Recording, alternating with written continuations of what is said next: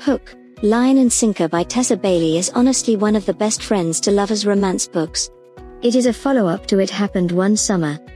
Heartwarming, yet managing to be emotionally strong and relevant. In a careful manner, this book looks at male stereotypes and their destructive impacts. The female protagonist is delightful and the male protagonist is beyond amazing. I really like the storyline of this novel. It was easy to follow and to understand, while giving both Fox and Hannah each their own difficulties that they needed to overcome, with the assistance of one another. I likewise felt that as a following novel of It Happened One Summer, this was truly in line with the Hannah that last book created. I read the entire book in under 12 hours, while working. I believe that presently amount I like this. I enjoyed both of these books written by Tessa Bailey for altogether various reasons. Like all the Tessa books, this is the whole drive of the storyline, and I simply love, love the romance between Fox and Hannah. They both have their hills to climb, yet both of them, in their own specific manners, they climbed those hills and made it happen.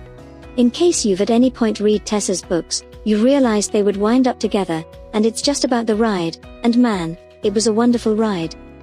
This best friendship sizzles with chemistry as Fox and Hannah fall into a simple tease with one another and an openness that they have just felt with the other.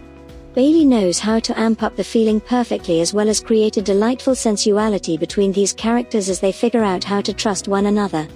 I think the steam in this novel is impeccably adjusted to the relationship that these two are building and it is excellent to read how these two connect in intimate ways along their relationship.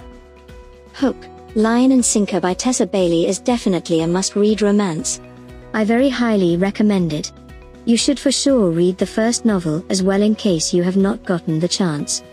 Reading about these two sisters and finding their real love as well as learning what is most important in life is totally brilliant and definitely not to be missed.